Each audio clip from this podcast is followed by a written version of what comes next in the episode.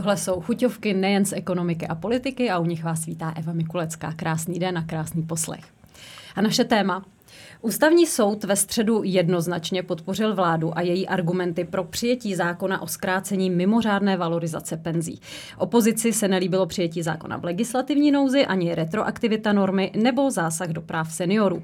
Tím místo navýšení důchodu o 1780 korun nakonec dostali navíc jen 760 korun.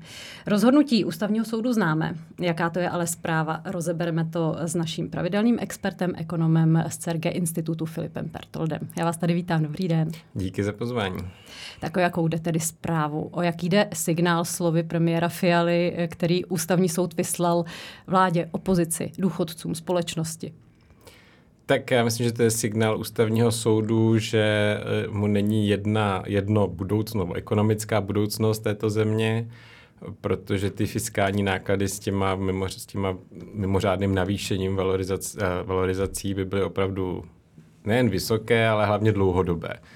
Jo, by to ten, v tom systému by to zůstalo vlastně desítky let, poměrně dost uh, vysoké výdaje. Tak minister jakákoliv... Staňura řík, mluvil, že by to bylo 400 miliard během 15 let. V podstatě navíc. Řádově toto číslo uh, samozřejmě závisí na těch makroekonomických předpokladech, na základě kterých to bylo spočítané, ale řádově se bavíme opravdu o takovýchto číslech, o stovkách miliard.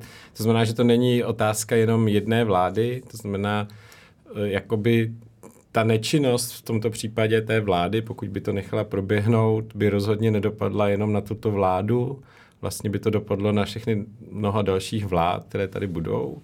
Takže z tohohle titulu to opravdu nebylo jenom to politikum toho všedního dne, ta pěna dní, která se stále řeší, ale bylo to opravdu nějaký dlouhodobá záležitost. Překvapilo vás něco na tom rozhodnutí ústavního soudu? Překvapilo mě trošku to jednoznačné odůvodnění ústavního soudu. Eh, já nejsem právník, takže jsem ne, neměl jsem jaksi představu o tom, eh, jaké argumenty může, mít, může vzít všechny v potaz. Každopádně to odůvodnění bylo velmi v souladu s tím, eh, na základě čeho vlastně ta vláda to rozhodnutí udělala. Vy jste chápal nějak ty výhrady opozice, nebo jste podporoval to snížení valorizací?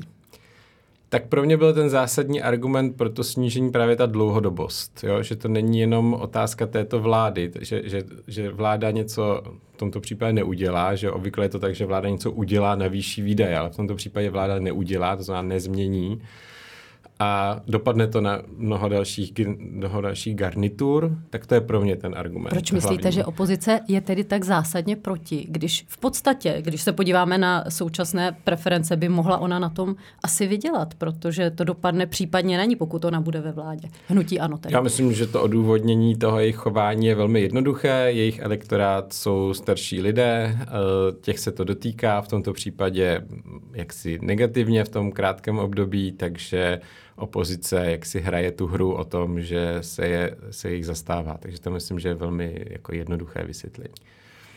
Ministr Staňura řekl, že je rád, že soud uznal i to, že vláda postupovala sociálně odpovědně, to zdůrazňoval, a že pomohla v rámci valorizací víc těm, kteří berou nižší důchody, než těm, kteří berou vyšší. Je to tak opravdu ti důchodci, kteří uh, měli nižší důchody, si v podstatě ještě víc polepšili, než ti? No právě ty valorizace důchody? byly špatně nastavené od prvopočátku. Ty, ty valorizace při vysoké inflaci, abych byl přesný. Uh, a těch dimenzí, jak to, bylo, jak to je špatně udělané, jak to bylo špatně vytvořené těmi předchozími uh, garniturami politiků, vlastně tato vláda to jako zdědila, ale uh, tak těch bylo celá řada. A jedna z těch, jeden z těch faktorů bylo, že ty mimořádné valorizace, které mají nějakým způsobem zalepit velmi rychle díru v kapsách důchodců, pokud, pokud jejich náklady na život rostou, tak vlastně přilepšovali více těm vysokopříjmovým důchodcům než těm nízkopříjmovým. To je jeden z aspektů toho, proč to bylo, jak to je špatně vytvořené. A vlastně to, jakým způsobem se zalepila ta, eh, respektive jakým způsobem, eh, jakým způsobem se překryla ta eh, původní mimořádná valorizace jsou novou, to částečně Eh, částečně to nějakým způsobem pomohla více teda těm nízkopříjmovým důchodcům. Eh, takže v tomto případě má pravdu ministr financí eh, a myslím si, že vláda k tomu přistoupila správně. Když řekl soudce Šimíček v odůvodnění, i to, že seniori musí tedy respektovat princip solidarity, protože penzijní systém musí zůstat udržitelný samozřejmě i pro té následující generace. Jde tedy tou zkrácenou valorizací systém penzí eh, označit za lépe nastaven, eh, udržitelný, anebo to je tak malý zásah, že to potřebuje mnoho dalších, aby ten systém byl udržitelný. Tak určitě to neřeší ty dlouhodobé problémy s tím stárnutí populace. Ale na druhou stranu, kdybychom toto nezastavili, tak vlastně k těm problémům, které nás tak jako čekají, by, by přišel další. Jo? Takže z tohohle pohledu se situace aspoň nezhoršila. A možná se úplně nezlepšila, ale to nejde vyřešit uh, tímto opatřením. Jo? Hmm. Postavíme se možná k dalším.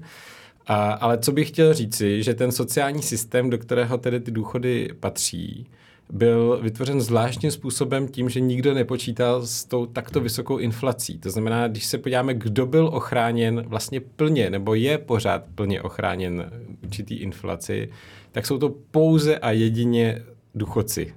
Když se podíváte uh, rodiny s dětma, tam jim nikdo automaticky při vysoké inflaci nikdo nic nevalorizuje. Byly obrovské dohady o rodičovském příspěvku, nakonec se zvýšila až budoucím rodičům a tak dále. Takže ale automaticky de facto mají 100% garanci důchodci a všichni ostatní de facto mají garanci nula nebo poměrně nízko. A to si myslím, že není správně. Proto si mysl, myslím si, že důchodci by měli být více chráněni, ale ne úplně stoprocentně. Uh, takže moje, takže nižší valorizace takže moje návrhy směřovaly k tomu, negarantujeme 100%, ale nějaký uh, vysoký procento, ale nižší než 100% důchodců. Pojďme se tedy zabývat tím stárnutím populace, protože to je asi samozřejmě velký problém z hlediska důchodové reformy nebo důchodového systému. Uh, jak na tom vlastně jsme? Jaký je ten demografický vývoj ve zkratce, ať si řekneme ta čísla? Tak demografický vývoj je stále velmi podobný, to znamená, že uh, se nám o 50% zvýší počet uh, důchodců v České republice v horizontu, horizontu 15-20 let. Uh, tím, jak budou odcházet husák, generace husákových dětí do důchodu, tak uh, a nebudou nahrazovány vlastně tak, takto silnými generacemi, tak se nám významným způsobem Eh, zvýší eh, nebo sníží podíl pracujících na důchodcích. Samozřejmě částečně to mohou kompenzovat eh, migranti, ale to je velmi nejistá budoucnost nebo nejistý faktor, kde jednak se mění velmi rychle jejich chování a také ty, ty migrující nebo ty imigranti samozřejmě tady taky dostárnou někdy a budou chtít taky důchod samozřejmě, budou mít na něj nárok. Eh, takže ta situace je pořád, ten výhled je pořád stejný. Eh, porodnost eh, nám velmi kolísá, chvíli je, jsme špič, na špičce Evropy, nyní to zase výrazně kleslo. Takže v průměru si myslím, že žádné překvapení nás nečekají a čeká nás pokles podílu pracujících v populaci. Právě na jednoho důchodce dnešních padesátníků, dejme tomu, bude, uh, budou dva ekonomicky aktivní vydělávat, je to tak? No, to číslo eh, odpovídá? tak přibližně, no. Uh, dobře, co s tím tedy? Protože opravdu ten rozpočet je silně deficitní, nebo bude zůstávat deficitní i v těch no. výhledech, i po té reformě, pokud přijde reforma důchodu, se počítá, um. že bude deficitní, tak jaké, jaká opatření musí minister Jurečka nebo další ministři udělat, aby se zachránil ten důchodový systém? Tak tam vláda schválila být? a je v mezirezentním řízení, eh, řízení důchodová reforma, respektive její druhá fáze. Ta první fáze už vstoupila v platnost v září, eh, kdy se omezovaly valorizace a přístup k předčasným důchodům.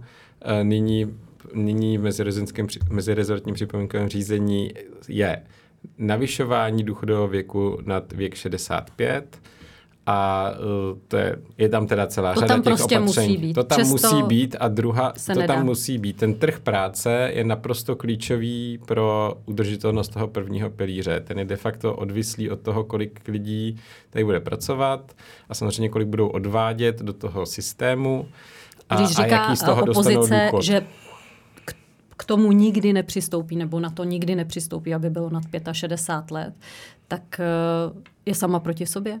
Pokud bude ve vládě v příštích Myslím letech. si, že prostě přesto nejede vlak jako vzhledem k té situaci, k těm demografickým hupům, který jsme zde zažili, eh, tak eh, prostě nejsme v situaci, eh, nebo respektive takhle, většina zemí v západní Evropě má už vyšší ten důchodový věk, než máme my a my k tomu musíme také směřovat, protože je to, Takže ty čísla optimálně jsou je jaký věk? 67, Není žádný optimální 68, věk. 69, 70. Ne, ne, ne, to není, není tak. Optimální neexistuje optimální věk, ale je jasné, že musíme zvyšovat participaci starších lidí na trhu práce. To se dá dělat, dělat cel, celou řadou nástrojů a jeden z nich je právě navyšování důchodového věku, ale samozřejmě musí být doprovázen dalšími nástroji, jako je aktivní politika zaměstnanosti, částečné úvazky, a tak dále. Uh, je Preven, to prevence ve zdravotnictví, to je, všechno to směřuje, všechny ty opatření směřují v tomto smyslu k vyšší participaci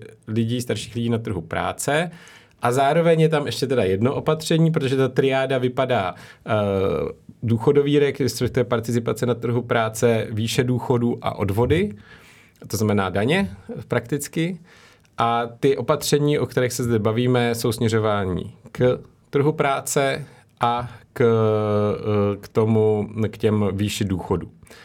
Výše důchodů bude trochu snižovaná pro nově přiznané důchody, ale vlastně velmi pozvolná a bych řekl velmi mírně. Eh, takže jaksi silnější nebo jakoby silnější eh, jaksi nástroj je ten, aby, aby více lidí pracovalo ve vyšším věku.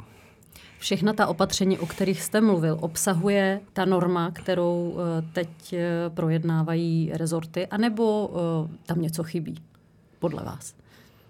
Tak, ty základní tam, tohle to tam je, k tomu prvnímu pilíři, není tam to zvyšování daní, ale to je něco, co současná vláda ani podle mě nemá řešit. To bude až jaksi zatahování za záchranou brzdu, když zjistíme, že nám nestačily ty dvě opatření nebo ty dva eh, ty dvě cíle, které jsem, o kterých jsem zmiňoval, ale je tam ten důchodový věk i to postupné mírné snižování uh, přiznaných důchodů. To tam obojí je a jde o to, aby aby to bylo dobře vykomunikované, aby to lidé pochopili, že uh, ani jedno není katastrofa, že existují nástroje, které to dokážou, dokážeme, dokážeme změkčit ty dopady v případě zvyšování důchodového věku jsou to, eh, jsou to ty částečné úvazky, aktivní politika zaměstnanosti, přeškolování a tak dále, zlepšení chodu úřadu práce, na který se pracuje. U toho snižování těho náhradového poměru u, u, u důchodů, tam by měl přijít ten třetí pilíř, eh, který by měl být tedy, jeho, jeho funkce by měla být zlepšena. Tam si myslím, že největší mezera celé vlastně té reformy, protože vlastně ta celá reforma byla hozená na MPSV, a ministerstvo financí velmi málo kooperovalo uh, s tou reformou a bohužel u toho třetího pilíře, toho penzijního spoření, tam došlo vlastně jenom ke kosmetickým změnám. Jste přesvědčený, že lidé našeho věku uh, budou mít ještě nějaký důchod, ze kterého by vyžili? Já myslím, že ten největší omyl, který tady, nebo jeden z omylů, který tady koluje, je, že nebudou důchody. Jo? Ty důchody budou, ty, ty deficity, které jsou v těch projekcích, Kdyby se nic nestalo, kdyby se vůbec nic nestalo, tak jsme na 4,5% deficitu HDP někdy kolem pade, roku 50, což to by bylo špatný. To je ale tak 300 to je, miliard korun ročně. Ano, to je zhruba 300 miliard. Ale to je za předpokladu, že udržíme náhradový poměr na 40% uh, průměrné mzdy. Jenom pro představu, uh, za vlády Andreje Babiše byl ten náhradový poměr nižší než 40% průměrné mzdy, takže to není jako nic šíleného. A nemyslím si, že by kdy došlo k tomu, že by, došlo, že by ten náhradový poměr klesl třeba pod 35. To je prostě jako nemyslitelný. Takže, Takže my děláme budou, všechno a pro budou v takové výši, aby z toho lidé nějak vyžili? Nebo si no. musí samozřejmě nějak spořit Samozřejmě si musíme spořit, ale závisí, v jaké jste konkrétní životní situaci. Čím, čím máte vyšší příjem během aktivního života, tím byste si asi měl spořit víc, protože prostě ten náhradový poměr významným způsobem klesá s příjmem lidí. Čím máte nižší příjem, tím vám ten státní důchod nahradí větší část vašeho příjmu. Pak samostatnou kapitolou jsou OSVČ, který platí velmi nízké odvody a ty by si měli všichni, všichni, všichni samozřejmě spořit. Takže samozřejmě tam musí být i nějaká motivace k tomu, aby lidé mysleli na ta zadní kolečka. Je no já myslím, tak? že tam musí být ten prostor, aby ty produkty, do kterých mohou dávat ty peníze, aby byly dostatečně kvalitní, jednoduché, nízkonákladové, uh, transparentní, aby ty aktiva měly vysoké výnosy a tak dále. A tam si myslím, že máme jako nejvíc co dělat, dohánět. Jako. Tak uh, to je zdvižený prst na závěr. Mějte se moc hezky. Děkuji za dnešní povídání. Já také děkuji za pozvání.